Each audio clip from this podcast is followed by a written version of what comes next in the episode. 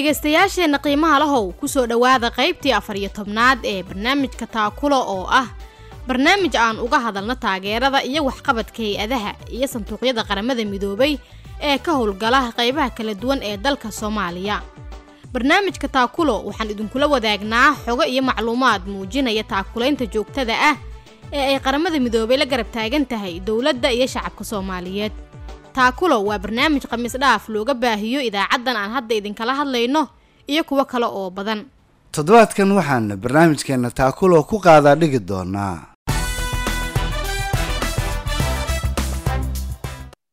Our, our logistic support to the Somali security forces has enabled them to conduct successful joint operations with AMISOM.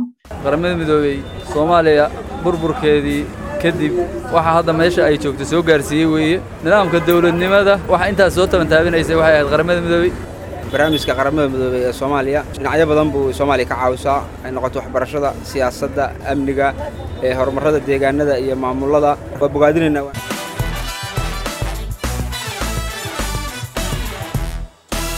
codadkaasi aad maqasheenna dhegaystayaal waxay hordhac u yihiin waraysi aan la yeelanay liisa filibeto oo madax ka ah xafiiska taageerada qaramada midoobay ee soomaaliya ee unsos. Iyo qaar ka mid ah dadweynaha ku nool magaalada muqdisho oo ka hadlaya aragtidooda ku aadan taageerada qaramada midoobay ay siiso soomaaliya. Si aad uga qayb gasho barnaamijka soo wac idaacaddan aad hadda naga dhagaysanayso adigoo aqoon ku salaynayana ka jawaab su'aasha ah maxay tahay in soomaaliya ay samayso si kor loogu qaado tayada iyo waxqabadka ciidamada ammaanka ee soomaaliya haddii aad barnaamijkan kala socoto baraha bulshada ee unsom fadlan noo reeb aragtidaada. Waa hagaag dhegaystayaal.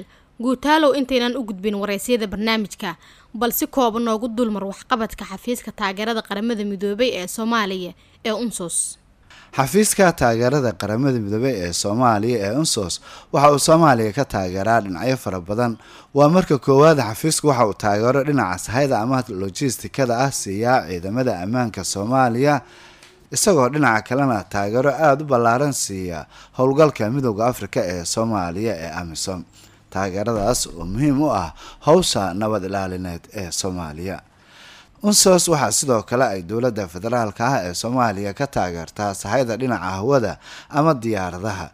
Unsos waxaa kale oo ay dowladda soomaaliya ka taageertay jawaab celinta cudurka covid sagaal iyo toban iyadoo gacan ka geysatay daabulaada noocyada kala duwan ee taageerada la gaarsiinayay gobollada dalka kuwaas oo laga maarmaan u ah wax ka qabashada iyo xakameynta cudurka covid sagaal iyo toban waad mahadsantahay guutaale sida kooban ee aada noogu faahfaahisay howlaha soomaaliya ee unsos. Haddaba si aan wax badan uga ogaano xafiiska qaramada midoobay ee soomaaliya ee unsos ayaan waxaan waraysi la yeelanay liisa filibeto oo ah madaxa xafiiska taageerada qaramada midoobay ee soomaaliya waxaana ay ugu horreyn ka jawaabaysaa su'aal ku saabsan shaqada unsos ee soomaaliya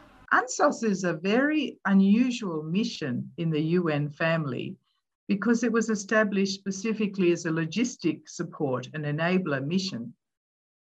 Unsos waa howlgal aan caadi ahayn oo ka tirsan qoyska qaramada midoobay waayo waxaa loo asaasay inay noqoto howlgal taageero iyo mid dhanka sahayda ah waana midka keliya ee ka dhex jira nidaamka qaramada midoobay waxaan si dhow la shaqeynaa dowladda soomaaliya gaar ahaan waxaan taageernaa ciidamada ammaanka soomaaliya ee ku howlan shaqada ammaanka dalka. golaha ammaanka ee qaramada midoobay wuxuu noo igmaday inaan taageero dhanka sahayda ah siino qaybaha militariga booliiska rayidka amisom. Waxaan sidoo kale waajibaadkeenna ka mid ah inaan taageerno ciidamada ammaanka soomaaliya si aan kor ugu qaadno ammaanka iyo badqabka dadka soomaaliyeed. marka ay joogto ciidamada soomaaliya waxaan taageernaa laba iyo toban kun iyo sagaal boqol oo militari iyo kun askari oo booliis ah taageerada aan ciidamada siino waxaa ka mid ah cunto biyo daabulidda shixnadaha iyo dadka teendhooyin shidaal daabulidda dhaawacyada laga soo qaadayo goobaha dagaalka iyo isgaarsiinta ciidamada. dhowaan waxaan bilownay istaraatiijiyadda dowladda soomaaliya ee wax looga qabanaya halista waxyaabaha qarxa ee macmalka ah sidaas darteed taageerada unsus waxaa looga gol leeyahay in lagu dhiso awoodda ciidamada ammaanka ee soomaaliya si ay ula wareegaan mas'uuliyadda ammaanka ee dalka si waafaqsan qorashaha kala guurka ee soomaaliya. waxaa sidoo kalena loo egmaday inaan taageerno xafiiska siyaasadda qaramada midoobey ee unsum. annaga oo siinayna taageero dhanka sahayda ah iyo maamulka. waxaan sidoo kale markii loo baahdo ka taageernaa qeybaha kale ee qaramada midoobay hirgelinta barnaamijyada shabakada taageerta sahayda ee aan dhisnay laba iyo tobankii sano ee la soo dhaafay. gaar ahaan hawada gaadiidka iyo kaabayaasha xeryaha waxay wax badan u tartay dadaalada dowladda soomaaliya dowladaha xubnaha ka ah federaalka iyo saaxiibada caalamka ah haddii aan eegno shirkii ugu dambeeyey ee muqdisho ka dhacay unsus waxay si dadban u fududeysay hanaanka dib u heshiisiinta iyo dib u dhiska soomaaliya annaga oo bixinaynay adeegyo dhanka shirka ah sida hangarka uu shirka ka dhacayay iyo madaxda soomaaliyeed oo aan ka taageeraynay dhanka safarada iyo sidoo kale xoojinta ammaanka marka maxaad nooga sheegi kartaa dhinacyada hortabinta u leh xafiiska qaramada midoobey ee soomaaliya ee unsos Well, I have a very clear direction from the Secretary General that UNSOS is here for the Somali people. waxaan amaro cad ka haystaa xogayaha guud ee qaramada midoobay kuwaasoo ah in unsus ay halkan u joogto dadka soomaaliyeed dartood. sidaas darteed waxyaabaha aan mudnaanta siinaa waa waxyaabaha ay mudnaanta siisa dowladda soomaaliya sida ku xusan qorshaha kala guurka ee soomaaliya iyo waajibaadka golaha ammaanka ee qaramada midoobay. Marka mudnaanteena maalinlaha ah waxa weeye inaan taageero taya leh wakhtiyeysan aan siino amisom iyo ciidamada soomaaliyeed ee ku sugan saldhigyada kala duwan. Waxaad la socotaa in ciidamada ay u baahan yihiin cunto deegaan iyo caafimaad si awood ay ugu yeeshaan inay waajibaadkooda gutaan. istaraatiijiyad ahaan mudnaanteenna wakhtiga la joogo waxa weeye inaan dowladda soomaaliya ka taageerno inay diyaariso islamarkaasna ay qabato hannaan doorasho oo ammaan ah. La iskuna halleyn karo waafaqsanna tubta doorashada ee lagu heshiiyey waxaan bilownay inaan soo iibinno oo aan diyaarinno agab kala duwan oo doorashada lagu taageerayo gaar ahaan dhanka sugidda ammaanka goobaha doorashada ay ka dhacayso. Unsus waxay sidoo kale sii wadaysaa inay unsum ka taageerto howlaha dib u heshiisiinta wadahadallada iyo dhismaha hanaanka doorashooyinka. dhanka istaraatiijiyadda waxaa ka mid ah waxyaabaha aan mudnaanta siino taageerada hirgelinta qorshaha kala guurka ee soomaaliya kaasoo dowladda soomaaliya nala wadaagtay febraayo labada kun iyo kow iyo labaatan. hadda waxaan la shaqeynaa amisom iyo ciidamada ammaanka soomaaliya si loo helo taageero waxtar leh oo wakhtiyeysan oo ka jawaabi karta baahida qorsheysan mideysan ee dib u qaabeynta gaar ahaan wareejinta saldhigyada la doonaya in lagu wareejiyo ciidamada soomaaliya. tan iyo markii uu dilaacay cudurka covid waxaan mudnaanta siinay sidii aan qaramada midoobay amisom iyo ciidamada soomaaliya uga ilaalin lahayn faafidda cudurka covid waxaan qaadanay tallaabooyin aan ku yareynayno halista covid waxaan diyaarinay adeegyadii caafimaadka ee loo baahnaa marmar ayaan dowladda soomaaliya ku caawinay agabka caafimaad ee loo baahan yahay gaar ahaan oksijiinka iyo daabulidda agabka caafimaad ee wax looga qabanayo cudurka covid nneteen At times, we've assisted with the provision of COVID 19 support to the government, including limited provision of oxygen and transport of medical equipment. Welina dhegaystayaal waxaad la socotaan barnaamijka taakula oo aan khamiis dhaaf idinkugu soo gudbino fadxiyey dib baan ugu soo noqon doonaa lisa filiberto. Hase yeeshee waxaa in la xuso mudan in xafiiska taageerada qaramada midoobey ee unsos uu sidoo kale la shaqeeyo howlgalka qaramada midoobey ee unsom iyo bahwadaagta kale ee ku sugan soomaaliya. Si gacan looga geysto hanaanka dhismaha nabadda soomaaliya loona agaasimo howlaha muhiimka ah ee horyaala dowladda soomaaliya iyo bahwadaagta caalamiga ah ee ay wada shaqeeyaan intaba waa hagaga dhegaystayaal aan dib ugu noqonno waraysiga aan la yeelanay liisa filibeto oo ah madaxa unsoos ee soomaaliya. Maxaad nooga sheegi kartaa bahwadaagta kala duwan ee aada la shaqaysaan. Maxayse muhiim u tahay wada shaqaynta noocan ahi? Well, our key counterparts are the clients whom we support in Somalia, namely the federal government, uh, through our support to the Somali National Army and Somali Police Force. Dhinacyada muhiimka ah ee aan la shaqeyno waxaa ka mid ah dowladda soomaaliya oo aan ka taageerno dhanka militariga iyo dhanka booliiska waxaan sidoo kale la shaqeynaa amisom oo aan taageero siino waxaan kaloo la shaqeynaa waxaan sidoo kale la shaqeynaa howlgalka kaalmada soomaaliya unsum iyo hay'adaha kala duwan ee qaramada midoobay iyo sidoo kale diblomaasiyiinta kala duwan ee ka howlgala soomaaliya. waxaan mahad ballaaran u celinaynaa dhammaan dhinacyada kala duwan ee aan wada shaqeyno gaar ahaan beesha caalamka iyo dowladda soomaaliya. waxaan maalgelinaa sidoo kale qaramada midoobay annagoo adeegsanayna nidaamka qaramada midoobay si ay taageeradeena u noqoto mid sii socon karta. Waxaad i weydiisay sababta iskaashigani muhiimku u yahay. wada shaqayntani waa muhiim. Waayo dhab ahaantii waa inaan wada shaqaynaa si aan uga miro dhalinno waajibaadkeenna iyo yoolkeenna oo ah. helitaanka soomaaliya oo nabad ah oo xasiloon arrintani ma ahan mid hal dhinac oo keliya uu saameyn karo. waa arrin u baahan dadaal wadajir ah.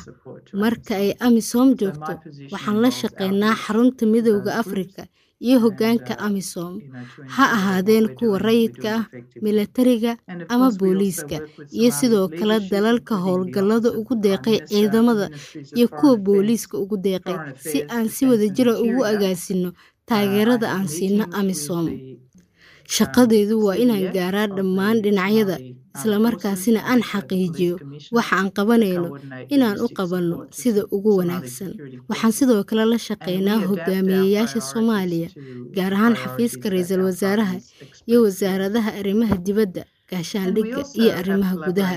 waxaan inta badan la kulmaa taliyaha ciidamada xoogga taliyaha booliiska si aan u wada agaasino taageerada dhanka sahayda ah ee aan siina ciidamada ammaanka soomaaliya. waxaan mudnaanteenna ku saleynaa hortabinta dowladda. waxaan sidoo kale iskaashi la leenahay diblomaasiyiinta dalka ku sugan. maxaa yeelay waa deeqbixiyaasha naga taageera howlgalladeenna soomaaliya.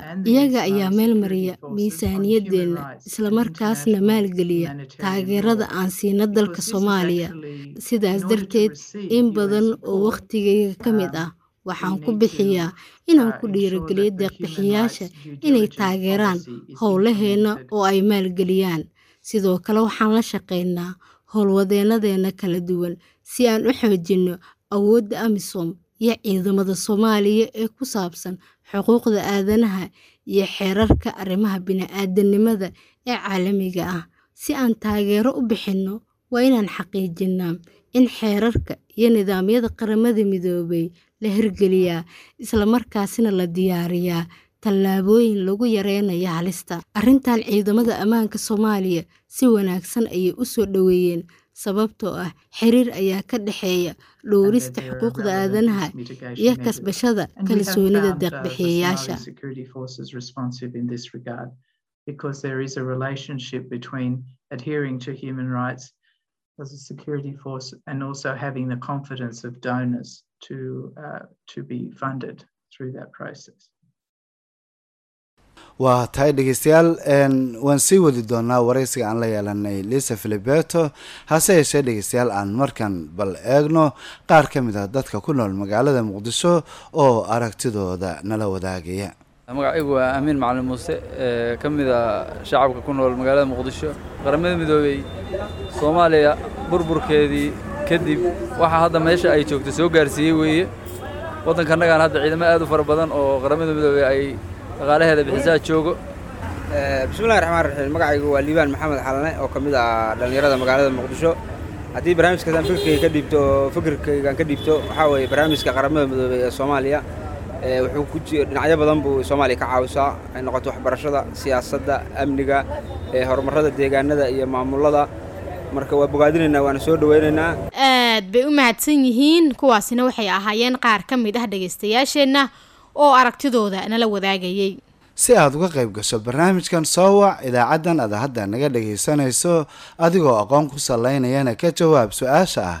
Maxay tahay inay soomaaliya samayso si kor loogu qaado tayada iyo waxqabadka ciidamada ammaanka ee soomaaliya? Haddii aad barnaamijkan kala socoto baraha bulshada ee unsom fadlan noo reeb aragtidaada.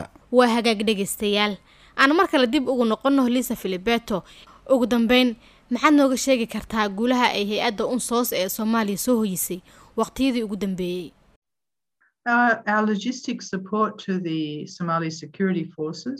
Uh, taageerada dhanka lojistikada ee aan in siina ciidamada soomaaliya in howlgallo uh, guulaysta ay fuliyaan ciidamada amisom. arrintan in waxaa tusaale u ah in howlgallada sida from wadajirka ah ee shabeellaha uh, hoose iyo gobollo kale uga fuliyeen uh, ciidamada soomaaliya iyo kuwa amisom. halkaas Uh, oo dhul ay kaga saareen al-shabaab daabulidda ciidamada ku waxyeelooba dagaalada waxay sidoo kale badbaadisay nafta ciidamada Uh, furinta ku dhaawacmay waxaan furimaha from ka the soo battlefield. daadgureynaa dhaawaca. waxaan keennaa xarumaha caafimaadka. Unsus Uh, waxay UNSOS, waqtiyadii ugu uh, dambeeyey la shaqaynaysay.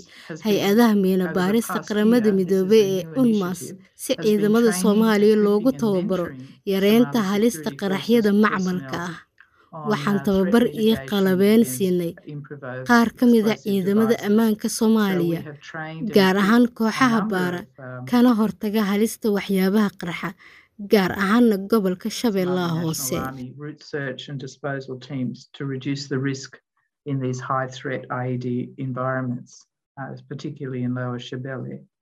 aad bay u mahadsan tahay taasina dhegaystayaal waxay ahayd lisa filibeto oo ah madaxa xafiiska unsos oo marti noogu ahayd barnaamijka taakulo. Intaasna waxaa noogu dhammaaday barnaamijkeenii oo aan toddobaadkan uga hadlaynay howsha iyo waxqabadka xafiiska taageerada qaramada midoobay ee unsos tan iyo intaynu mar kale ku kulmi doono barnaamijkeenan mid la mid ah. Waxaan idinku dhaafaynaa sidaasi iyo nabadgelyo